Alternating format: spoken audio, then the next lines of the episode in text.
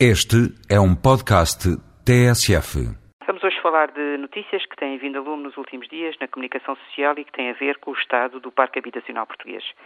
Pega em primeiro lugar uma notícia que diz que o Ministério do Trabalho e da Solidariedade uh, vai uh, reabilitar habitações de idosos nos distritos do interior do país, nomeadamente em Bragança.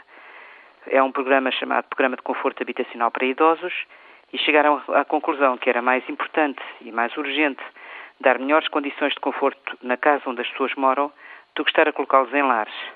O valor médio do, dos arranjos, das obras necessárias para colocar condições de conforto, segundo a notícia, é 3.500 euros por habitação.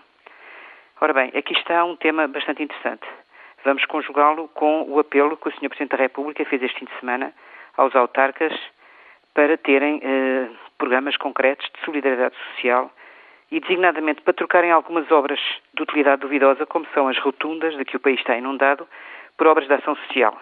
Penso que este programa de dar conforto habitacional aos idosos é um programa interessante, é um programa que, pelos vistos, não é muito caro e é um programa que não devia ser aplicado apenas no interior. Nós temos nas nossas cidades inúmeras casas, inúmeras situações de pessoas idosas a viver em casas com baixíssimas condições de conforto. Outro dia, o secretário de Estado do Ordenamento do Território, que tem a tutela da habitação, dizia que em Portugal havia mais de 800 mil fogos por reabilitar, 800 mil, ouçam bem o número que eu estou a dizer, e, portanto, temos na nossa frente um programa de trabalho intenso, um programa de trabalho geral, um programa de trabalho para todo o país. A questão que eu queria deixar a todos é esta.